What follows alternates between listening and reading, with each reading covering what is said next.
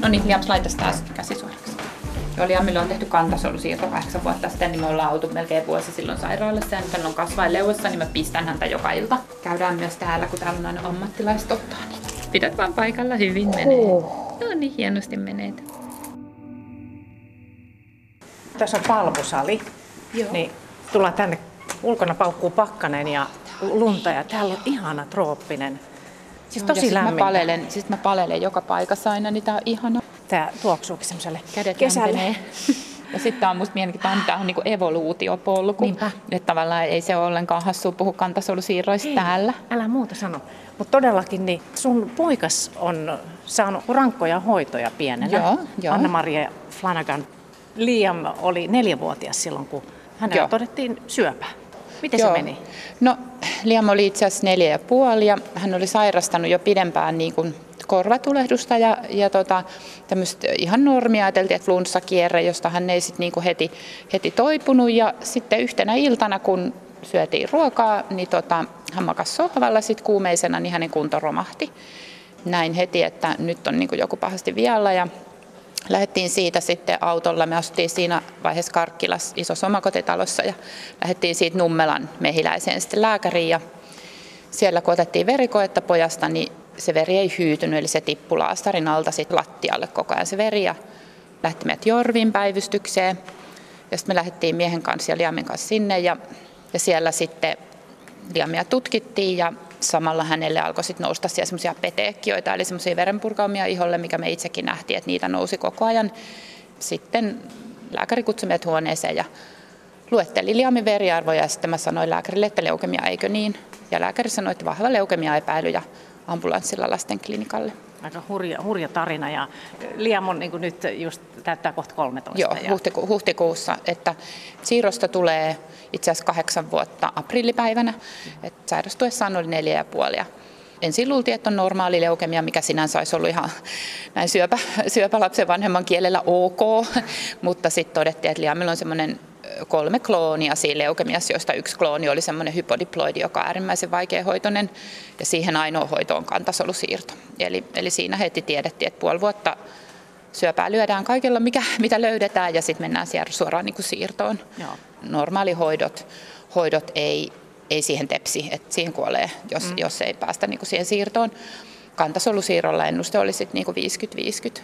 Että Aika melkoista kyllä. Että Joo. Ei se mikään niin kuin Joo, ilman... keino ole siis kuitenkaan. Ei, ei. Kantasolusiirto on siitä, se on rankka itsessään ne hoidot, mm. niin kuin, että jotta päästään kantasolusiirtoon, se tauti täytyy saada remissioon, eli se tauti täytyy saada sillä tavalla niin, kuin niin alas, alas tavallaan ne leukemiasolut, että se ei näy niin kuin testeissä, jolloin sit voidaan edes lähteä siihen kantasolusiirtoon. Ja Liamilla meni tosi monta kuukautta, että se saatiin se tauti edes remissioon. Ja sitten se vielä väläytteli se tauti just ennen siirtoa, mikä on niin kuin todella huono merkki.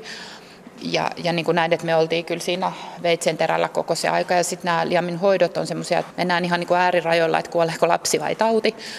Mutta Liam kesti jostain syystä nämä poikkeuksellisen hyvin. Missä kunnossa Liam on nyt? Liam on siis ollut hyvä, hyvässä kunnossa, niin kuin, että toki siitä siirrosta toipuminen vei aikaa, että hän oli, hän oli eristyksiksi kaksi ja puoli vuotta ja sitten tota, sen jälkeen pääsi sitten Eskariin ja kouluun ja on voinut niin kuin, olosuhteisiin nähden tosi hyvin.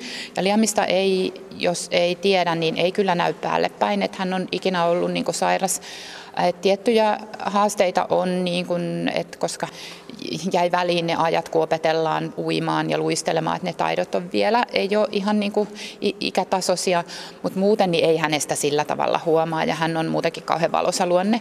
Mutta nyt meillä tänä vuonna keväällä sitten Liamilla todettiin iso kasvain leuassa, eli hänellä on tämmöinen jättisolugranulooma, joka, joka taas on todella, todella harvinainen. Näitä ei juuri Suomessa oikeastaan lapsilla ole, ja nyt hänellä on siihen hoidot.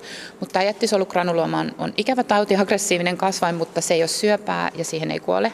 Jossain vaiheessa ehkä se leikataan se kasvain sitten, ja se on iso, iso leikkaus, mutta, okay. mutta muuten liian voi ihan hyvin. Että Hienoa. käy ihan normaalisti koulua ja Hienoa. ihan, ihan kaikki hyvin.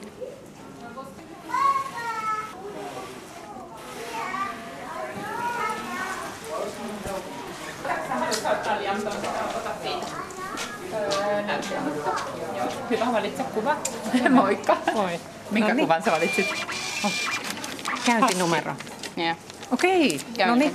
Moi. Moi. Tässä me otetaan nyt, mä luulen, että me päästään varmaan Tuossa ei nyt näe, mutta mä luulen, että aikaan pääsee tosi nopeasti. Liam tuli suoraan silloin vähän punajuurta paidalla, kun oli punajuurta. te, sä tulit suoraan koulusta, tulitko? Niin joo, tuli. Miksi te tulitte nyt laboratorioon?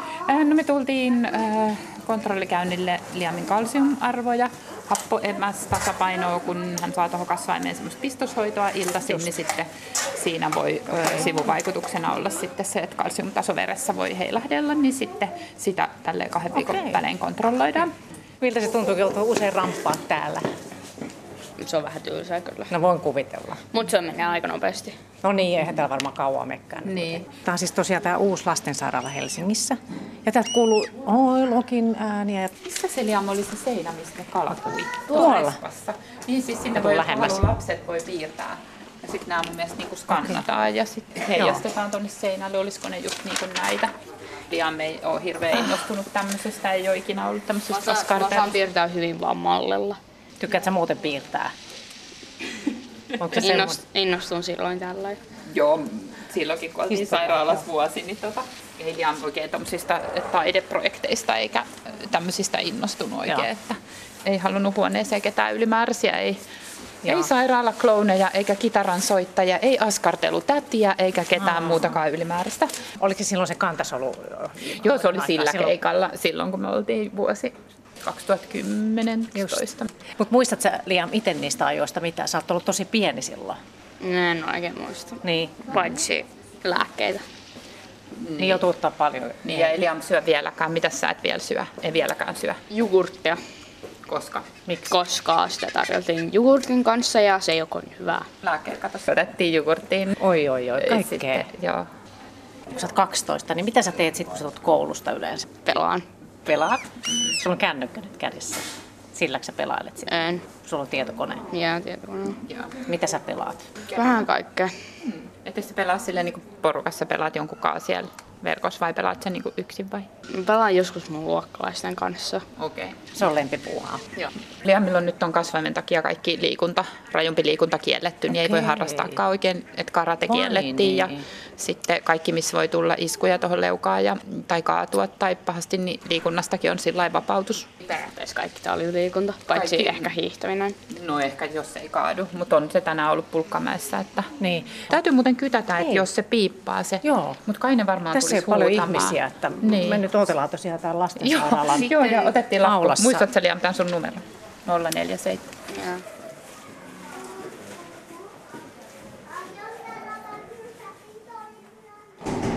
on niin nämä Täällä on kyllä. nämä kukoistavia kaikki. Tämä on kasvitieteellinen puutarha ja tässä on palmut, lehdet vaan meidän päällä, tuolla Joo. pari metriä korkea. Tuo yksi on tuolla Toi on, toi on varmaan 10 metriä. Tämä on, niin, tämä on niin jotenkin semmoisessa elämän ytimessä, siis kaikin puolin tästä aiheesta ja myös nämä kasvit täällä. Että, Joo. että ensimmäiset maakasvit on lukee jotain varmaan 450 miljoonaa vuotta sitten. Tämä pistää asiat perspektiiviin monella tavalla. Että kyllä ne kantasolut siellä sitten kanssa mukana menee. Mm-hmm. Mutta jos vielä tuossa palaa tähän, kun tuli se vaihe, että, että tehdään tämä kantasoluhoito ja siirto. Siihen liittyy kuitenkin semmoisia ennakkoluuloja myös. Oliko sulla minkälaisia ennakkoluuloja?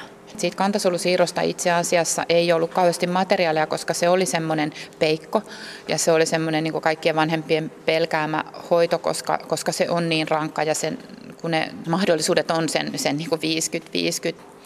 Meidän tapauksessa se ei ollut peikko, vaan se oli pelastus, se oli toivo, koska mitään muuta toivo. Jos ei sitä hoitomuotoa olisi ollut, niin Liam ei olisi täällä tänään. Ja meille se oli niin kuin ainoa mahdollinen ja ja, ja se saksalainen luovuttaja, joka luovutti Liamille luuydintä, niin kuuluu osaksi meidän perhettä, koska, koska hänessä virtaa sama luuydin sitten tai samat kantasolut kuin Liamissa, että heillähän on sama DNA, jos sitä verestä ottaa. Niin Tiedättekö te ja tunnetteko te tämän ei, ihmisen? ei, me tiedetään, tiedätte? että se on saksalainen mies, jolla on A- ARH plus veriryhmä sama kuin Liamilla, mutta mitään mm. muuta me ei tiedetä. Eikä hän tiedä Liamista muuta kuin, että hän on luovuttanut lapselle Ja luuydintä. olisiko kiinnostava tietää, kuka se olisi? No tavallaan joo, ja Liamilla olisi mahdollista, tai meillä olisi mahdollista kirjoittaa hänelle niin kirje, mutta eh, mun mielestä se on ehkä ihan kivakin, että se jää tällä tavalla anonyymiksi, niin sitten kukaan ei koskaan koe olevansa niin mitään velkaa, että mä itse kuulun siihen kantasolu niin kuin luovuttajarekisteriin ehdin liittyä just ennen kuin täytin 40 silloin, niin tota, ja saan olla siihen asti, että täytän 55. Mutta sinne tarvittaisiin enemmän nuoria miehiä. Että vanhemmat, vanhemmat naiset ei, ei ehkä ole ihan sitä ykköskastia. Että. Joo. Kuinka kauan jouduttiin ottaa sitä, että löytyi sopivat? No Liam sairastui, tai diagnoosi tehtiin silloin lokakuussa ja sitten luovuttaja vahvistui sitten, että se löytyi tammikuussa ja huhtikuun ensimmäinen päivä oli siirto tai, tai maaliskuun viimeinen päivä silloin yöllä. Eli siinä sitten kuitenkin muutama kuukausi ennen siirtoa tiedettiin jo, että meillä on luovuttaja Liamille löytyi itse asiassa neljä, viisi hyvää luovuttajaa wow. ja tämä saksalainen oli, oli heistä sitten niin kuin paras. Ja sitten meillä testattiin toki, niin kuin Liamin sisko testattiin myöskin, että olisiko hän sopiva luovuttaja mutta hän ei ollut sopiva luovuttaja. Ja Liamin tapauksessa, kun tämä leukemia on niin sitkeä ja inhottava leukemia, niin se oli parempikin, että se on tämmöinen rekisteriluovuttaja, koska siinä pitäisi tulla silloin enemmän tätä niin sanottua käänteishylintää, joka sitten pitää sen leukemian kurissa. Toki käänteishylintä voi pahimmillaan myöskin tappaa, että, että on semmoista veitsenterällä menoa sen, että, että pysytään remissiossa, eli syöpä ei uusi, ja sitten sen välillä, että käänteishylintä ei tapassua. Ja sitä se on sitten sen viikot ja kuukaudet sen siirron jälkeen, koska koko ajan seurataan sitä tilannetta, pysyykö remissiossa ja testataan niitä soluja, että katsotaan, että onko, ettei sieltä vaan niitä omia soluja pääse tulemaan, koska ne omat solut tarkoittaa sitä, että se leukemia tulee takaisin. Eli pitää olla, kaikki solut pitää olla sen luovuttajan soluja. Eli tehdään tämmöistä testausta. Ja sitten kantasolusiirtoa ennen niin elimistö nollataan, että ne omat solut saadaan pois, että päästään sitten tuomaan ne uudet sinne. Joo, ja se on niin, niin että, että niillä sytostaateilla, jättihoidoilla ja lopulta sitten sillä koko kehon sädehoidolla niin sanotusti tapetaan se oma luuydin, eli se pistetään niin kuin lopullisesti pois päiviltä niin, että se ei enää toimi. Eli lapsellahan ei ole silloin minkäänlaista immuunivastetta, että hän on niin kuin puhdas taulu, että, että hänet pidetään eristyksissä ja se on niin kuin todella niin kuin rankka ajanjakso, koska sitten heti pumpataan tietysti sisään ne luovuttajan, luovuttajan kantasolut ja ne etsii sitten sen oman paikkansa sinne luuitimeen ja lähtee tuottamaan sitten niin kuin niitä soluja ja sitten siinä menee semmoinen viikko pari ennen kuin sieltä lähtee niitä soluja niin kuin sieltä luuitimesta tulemaan ja liamilla se ensimmäisen kerran se uusi luidi lähti toimimaan, muistan hyvin, se oli 11. päivä huhtikuuta kymmenen päivää siirron jälkeen, jolloin ensimmäisen kerran välähti, että siellä, siellä niin kuin soluja kasvaa. Ja se oli ilo tietysti, koska silloin tiedettiin, että se uusi luuydin toimii ja siitä niin kuin lähti sitten se immunivastekin vähitellen sitten kehittymään, että, että kyllä se on, on se niin kuin, kun se lapsi on tietysti kaikki limakalvot on rikki, lapsi ei syö mitään, hän, hän on niin kuin tiputuksessa koko ajan, liian meli vuoden sipseillä ja sevenapilla mitään muuta hän ei juuri suostunut syömään. Miten tämmöinen näkee oman lapsensa, että kuoleeko vai mm. eikö kuole, niin miten semmoinen kestetään? Kyllä jokainen sen kestää, jos, jos niin pakko on. Ja meillä oli myös sit se tilanne, että meille se voima antoi itse Liam, koska Liam on, hänellä on tämmöinen poikkeuksellisen valoisa luonne, että hän niin kuin itse oli sit niin positiivinen aina ja hän joka päivä sanoi mulle, äiti tänään, tänään on hyvä päivä. Ja mitä se sitten, jos lapsi sanoi, että tänään on hyvä päivä, niin sittenhän se on hyvä päivä, että oli se päivä sitten minkälainen tahansa. Että mutta kyllähän se on, siis ei se ilmaiseksi ole tullut, että kyllähän siitä on kova hinta maksettu, että enhän mä ole sama ihminen ollenkaan enää kuin mä olin silloin, kun Liam sairastui, että, että kyllä se ihmistä muuttaa pysyvästi, ei, ei, että sä pääse enää siihen takaisin siihen kuplaan, missä sä olit. Että. Nyt, nyt olisi meidän vuoro. Nyt mennään. Uusi Liam. Hei. Flanagan Liampion ja tänään on laitettu, meillä onkin kestolähete, me käydään kahden viikon välein. Joo. Eli se happo emasta Joo. Joo. Ja toi on aina toi sama suoni ja mä okay. pistän sitten joka ilta iteni. Ja liittyykö se myös tähän kasvaimeen leuassa vai mihin? Joo, siihen Joo. mä pistän kalsitoniinilääkettä sitten. Liam no. selailee kännykkää, se on ihan hyvä. Joo, meillä on sellainen tapa aina, Tässä että kun otetaan hyvin. se verikoin, niin Liam sitten yleensä katsoo sitä kännykkää tai jotain videoa sama, kun mä pistän illalla, niin sitten vähän niin kuin Joo. harhautus. Onko se otettu yleensä sormen päästä? Ei, ei kun tosta. Hän inhoaa tuota päästä, tosta sormen päästä pistämistäni. Mm-hmm. No niin, Liams, laita sitä käsi suoraksi. Noin. Mm. Hyvä. Joo, Liamille on tehty kantasolusiirto kahdeksan vuotta sitten, niin me ollaan oltu melkein vuosi silloin sairaalassa. Ja nyt hän on kasvain leuassa, niin mä pistän häntä joka ilta. Yeah. Niin sen takia sitten, kun pistetään muutenkin niin paljon, niin sitten käydään myös täällä, kun täällä on aina ammattilaiset ottaa niitä näytteitä. Noin. Hyvä. Hyvä suoni löytyy. Pidät vaan paikalla hyvin menee. No niin, hienosti menee. Tää ei ole, Tämä menee niin nopsaa, äiti ei ole niin hyvä pistämään, niin äidillä kestää aina vähän siinä. Tosi hienosti tulee toi veri ja tämä tulee tosi nopeasti toi ruisku täyteen. Kiitos, mä voin painaa. Silloin kun me käydään niissä kantasolusiirtokontrolleissa, niin silloin otetaan, olikohan se 13 vai 14 putkea, että silloin kestää niin kuin pidempään sitten. Tämä on vaan tämmöinen yksi, Just. yksi ja tämä on nopea ja näppärä. Mm. Mutta ne on sitten seuraavan kerran meillä tässä keväällä. Ja niitä on, oliko niitä puolen vuoden Niitä on puolen vuoden välein, kun nyt seurataan sitten tuota kasvua ja kehitystä tässä. Niin tota. Ja kiitos. Nätti laastari. Tuli se edellä. Vihreä. Noin, sitä nyt laitetaan tyyny.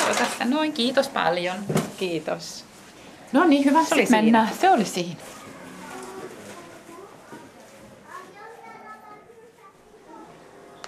Katsotaan täällä. Lummehuone. Ihanaa. Oi, tässä on tämmöinen iso vesiallas. Kato nyt, kun tuota vesi, kun se pulppua tuossa. Niitä noin noi Aa, punaiset. se on tiikerilumme. Tekis meille pulahtaa tuohon veteen. Onko se kylmää? No se on ihan lämmin. Musta tuntuu, että, että täällä on semmoisen kesä. Tää on, Käy niin kuin, tää vähän on. niin kuin kesässä. Että tää lataa siis Kyllä. akkuja. Mutta Anna-Mari Flanagan, niin Liam, joka on nyt, nyt siis 12-vuotias, mutta silloin oli pieni poika, neljävuotias, kun sai näitä hoitoja, tai todettiin tämä sairaus, niin leukemia, niin ja kantasolusiirto oli tehty, niin joutuu olemaan eristyksissä tosi pitkään. Joo. Niin miten semmoinen vaikuttaa? No Liam pääsi sairaalasta toukokuun lopussa 2011 ja silloin hän oli sitten me reilusti yli viisi, että me melkein vuosi siinä niin kuin oltiin yhdeksän kuukautta siellä sairaalassa. Niin sitten hän oli siitä sitten vielä kaksi vuotta melkein eristyksissä, että hän oli yhteensä kaksi ja puoli vuotta eristyksissä. Eristys tarkoittaa sitä, että lapsi on kotona, ulos voidaan mennä, ei voi mennä ravintolaan, ei voi mennä mihinkään ihmisten ilmoille, ei voi käydä kaupassa, ei voi matkustaa mihinkään, hänellä ei ollut rokotuksia. Se tarkoitti sitä, että Liam ei voinut tavata kavereita muuta kuin sit pihalla ja ei oikein kaverisuhteita, ne katkes, kun me jouduttiin muuttamaan Karkkilasta sitten pois, koska sieltä käsin oli vaikea käydä hoidoissa, eli me muutettiin Tapiolaan sitten.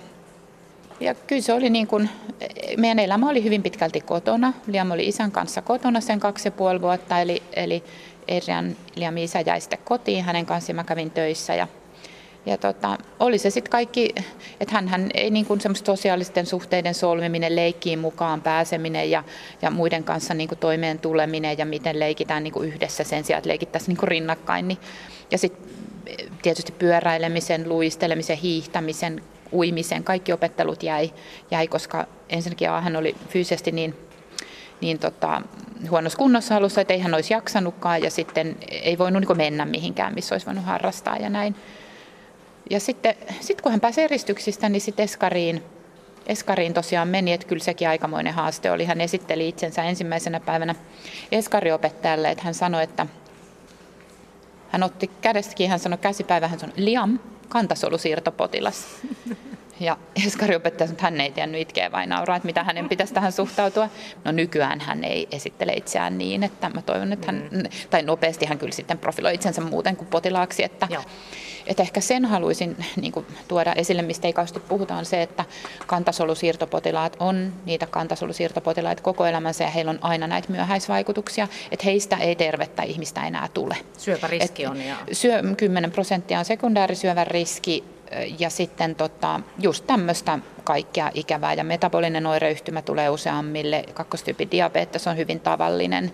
että tässä on tämmöistä niin kuin aineenvaihduntaan liittyvää ja se, se on seuraus niistä kovista hoidoista, että syöpäpotilas saa viiden vuoden jälkeen terveen paperit, kantasolusiirtopotilas ei niitä saa koskaan. Et nytkin kun tätä leuan kasvainta hoidetaan, niin kyllähän yhden kerran sanoi lääkärissä, lääkärissä että mom, I've had enough. Nyt on riittävästi hänelle yhdelle ihmiselle. Mä sanoin, että näin se on, että ei, mutta kun tämä ei mene niin. Näin, näin tämä on ja tankaa on vaan elettävä. Ja, ja sitten nyt ollaan iloisia siitä, että tämä oli vaan leuassa tämä kasvain, niin se jättisolugranulooma. Ensin epäiltiin lymfoomaa. Mä vielä sitä, että miten te Jarkka sitten siinä vaiheessa, kun Liamilla oli tämä, että joutui olla eristyksissä melkein kolmekin vuotta mm. siinä, niin just teidän perheen tämmöiset rutiinit, niin kuin sinä ja sun mies, niin kuin työasiat ja muut, miten te saitte järjestettyä? No, tämä koko, koko liamin sairastumisesta eteenpäin vaati aikamoista, niin kuin, äm, aikamoisia ponnistuksia niin kuin koko perheeltä, että me asuttiin siellä Karkkilan talossa alussa Ja, ja me niin todettiin, että minä ja mun mies jouduttiin muuttamaan heti Tapiolaan, että mun äiti meni sitten kahden vanhemman lapsen kanssa sinne asumaan sinne Karkkilan taloon ja hoiti lumityöt ja vei lapset kouluun, että me asuttiin niin kuin ihan maalla. Ja, ja sitten me nähtiin lapsia vaan viikonloppuisin ja, ja he näki tietysti meitä sitten vaan viikonloppuisin ja kävi sit sairaalassa katsomassa Liamia. Että niin kuin kolme lasta. Meillä on kolme lasta Joo, joo. yhteensä. Sitten kun Liam pääsi sairaalasta, niin sitten silloin hän pääsi toukokuussa, niin kesällä muutettiin kaikki, sitten myytiin se Karkkilan talo ja kaikki muutettiin sitten Tapiolaan, jolloin asiat sitten sillä tavalla helpottui, että oltiin kaikki nyt kuitenkin sitten samassa paikassa. Ähm, Ja alusta lähtien mä kävin töissä koko Liamin hoitojen ajan, koska mun mies oli just aloittanut yrittäjänä ja todettiin, että mun on niin kuin helpompi elättää perhettä sille, että kun mulla oli vakituinen hyvä työpaikka, niin meidän perheestä oli ainoa mahdollisuus. Ja, ja Liamin isä oli sitten Liamin kanssa sairaalassa koko ajan ja sitten hän oli myöskin sen kaksi ja puoli vuotta kotona, kun Liam oli eristyksissä. Se oli sitä, että, että he oli paljon ulkona, kun siellä pystyi olemaan, että kavereita he ei paljon pystynyt näkemään. Meille pystyi kyllä sitten tulemaan kylään sukulaiset ja näin, että kun ei ollut kipeänä, että kädet piti pestä eikä saanut olla mitään flunssaa eikä mitään. Ja, ja kyllä siihen arkeen kuului myös sitten ne sairaalakäynnit. Että aluksi kun Liam pääsi kotiin, niin käyntejä saattoi olla joka päivä, haettiin jotain lääkettä ja sitten vähintäänkin viikoittain. Ja sitten Liam sai edelleen, kun hänellä ei ollut vastustuskykyä juurikaan, niin kuume nousi helposti ja sitten oltiin päivystyksessä ja osastollakin sitten välillä. Kaikista pahinta ehkä siinä arjessa oli ne kontrollit. Et Liamilta otettiin semmoisia luidinpunktioita hänen selkä on kuin Pakanamaan kartta, eli se on hirveän piikitetty, että hänellä otettiin kahden viikon välein ensin niitä siirron jälkeen, että tarkistettiin, että tauti pysyy remissiossa ja sitten kuukauden jäl- välein ja sitten kahden kuukauden ja sitten kolmen kuukauden välein, että niitä otettiin niin kuin ensimmäinen vu- kaksi vuotta tosi usein. Ja melkein oksensin aina, kun odotin niitä tuloksia ja lääkärin huoneessa kerran raavin käsivarret ihan verille, että, että tota, se oli niin raastavaa, koska jos ensimmäisen vuoden aikana tauti olisi tullut takaisin, niin sitten se olisi joutunut, ja myös joutunut saattohoitoon, sitten ei olisi ollut mitään tehtävissä. Se oli kyllä niin kuin, niin kuin sellainen tulosten odot, odottaminen oli niin kuin sitä pahinta, ja sitä kesti sen ens, ensimmäistä kaksi vuotta. Ja nyt muutaman vuoden on ollut silleen, että mä en koko ajan ajattele tätä asiaa. Etelä-Afrikka huone, ihana. Mennään Etelä-Afrikka-huoneen. Tiedätkö, ihan Kanarian. Siis täällä on ihan kuin etelässä. Kato pelarkoonia, niitähän kasvaa aina etelässä. Ah, ihana. Tupsukki. Tossa. Se on ihan kuin tämmöinen heinäkasa. Niin on Namibiasta. Täällä on tämmöinen ilmastointi, lämmitinlaite varmaan hurisee. Kiiltomikin pensas. Tämä on kyllä avartavaa. Näitäkin voi ihmetellä ihan vain niin kuin kantasoluja. Ajattelen, miten paljon, Tämä on totta. miten paljon on Joo, kasveja. ja siis siitä on niin aikaa, kun on käynyt. Tämä on Joo. Sä oot kertonut Anna-Maria Flanagan sun poikas ja teidän perheen tarinaa. Liam sai leukemia neljävuotiaana ja hoidettiin sitten kuntoon kantasolusiirron avulla. Mm-hmm. Ja, ja ei ollut mikään niin kuin helppo juttu, kuten tässä on kuultu, niin, niin mä vien sitä, että, että miten sä luulet, että tämä vaikuttaa kaikki tämä just Liamin niin kuin tulevaisuuteen ja, ja terveyteen ja tämä Ää, no- kantasoluhoito? No niitä myöhäisvaikutuksia on tietysti aina, että nyt hyvä esimerkki niistä on tämä, leuassa oleva kasvain, mikä nyt tietysti pitää hoitaa pois ja näin, mutta muuten niin se vaikuttaa tietysti sillä tavalla, että meillä on kontrollikäyntejä niin kuin puolen vuoden, vuoden välein, varsinkin nyt kun Liam täyttää 13, eli murrosia, murrosikä on niin kuin käynnistymässä ja ja kasvetaan, niin kuin tässä tulee tämä mieheksi kasvaminen ja niin kuin monellakin, monellakin tapaa sitä seurataan, että sen pitäisi pojilla se yleensä sujuu ihan normaalisti, tytöillä on usein, usein niin kuin enemmän hankaluuksia sen kanssa.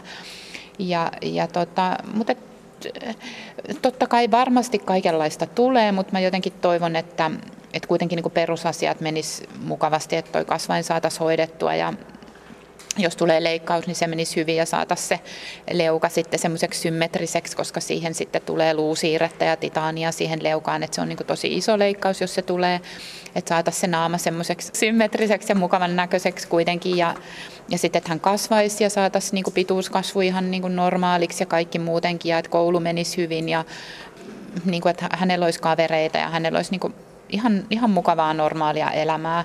että me otetaan asiat niin kuin ne tulee ja, ja yksi asia kerrallaan ja, ja totta kai seuranta on niin kuin jatkuvaa, että kantasolusiirtopotilastahan seurataan läpi elämän. Ja me ollaan niin kiitollisia jo siitä, että et niin kuin siirto, että et löytyi luovuttaja ja Liam kesti hoidot ja saatiin se siirto tehtyä ja pysyttiin remissiossa ja Liam ei ole pyörätuolissa ja hän toimii täysin normaalissa, hän on ihan normaali näkö ja kuulo ja kaikki. Hänelle ei jäänyt mitään niin kuin syömisen kanssa ongelmia niin kuin monilla jää. Ja hän on ihan täysin niin kuin normaalisti kehittynyt 12-vuotias, että hänelle ei ole mitään semmoista. Ja hän on niin kuin iloinen ja valosa ja reipas. Ja muutkin lapset, jotka on todella kovilla olleet, niin hekin näyttää hyvin pärjäävän, että heistä mä oon ollut myös välillä kyllä todella niin, huolissani, niin, sisaruksista. että sisaruksista, kun toinen oli yhdeksän ja toinen 13 ja he käytännössä jäivät sit omilleen, että, että mummin kanssa sit olivat, ja, mutta he on kyllä hitsautuneet keskenään sitten todella tämmöiseksi voimapariksi, että heillä on todella läheinen suhde kyllä. Mm. Että he on niin toisille antaneet voimaa ja täytyy kyllä sanoa, että ilman meidän äitiä tai mummia siis tosiaan, niin ei, olisi, ei tästä olisi mitään tullut. Että. Mm. Tänne tuli, nyt tuli ihmisiä vasta tästä Joo. arki-aamupäivä. Ihan kiva, että ihmiset tulee katselemaan. Joo, tämä on niin hieno paikka, että miksei. On. Mistä sä sait sit sitä, jotenkin sitä voimaa sitten siihen pahimpaan? Mähän eristäydyin, että mä en, mä en hirveästi jaksanut puhua mun ystävien kanssa, koska mä olin niille kateellinen siitä, että niillä oli terveet lapset ja, ja kukaan ei voinut, mulla oli sellainen tunne, että kukaan ei voi mua auttaa, että että on sellainen tilanne, että kukaan ei ymmärrä muuta kuin sit ne vertaiset siellä osastolla. Totta kai niin kuin mies yritti parhaansa mukaan tukea minä häntä, mutta se on vähän kuin sokea taluttaa sokeeta, kun molemmat oli ihan niin kuin paniikissa. Et, että mä kävin sitten terapiassa ja, ja niin kuin siellä pääsin sitten keskustelemaan, että kyllä se niin kuin auttoi. auttoi. Ja sitten mä aina ajattelin, että mitä hän sanoisi nyt tässä tilanteessa, että kun mä olin ihan tosi ahdistunut tai, tai ihan paniikissa, niin sit se, se kyllä auttoi. Ja sitten Liam, että se lapsi antoi vaan sitä voimaa ja se, että kun sen kanssa oli ja, niin. ja sitten hän ei ikinä valittanut. Hän varmaan kuvittelee, että tämä kuuluu jokaisen neljä-viisivuotiaan mm. niin repertuaariin. Että nyt ollaan vuosi sairaalassa ja kaksi vuotta eristyksissä ja tälleen tämä menee tämä elämä. No nyt on, nyt on tämä herkkuhetki. Onko tämä aina sitten kun otettu verikoe ja näytteitä? Niin... Ei ihan aina. No, mutta nyt Joskus ainakin... haetaan vaan tuosta kaupasta. No nyt on ainakin ihana pulla täällä mm-hmm. sairaalan kahvilassa. Miksi sä haluat isona? Se on kolme vaihtoehtoa. No. Joko psykologi, joku sellainen, kuka työskentelee tietokoneiden kanssa.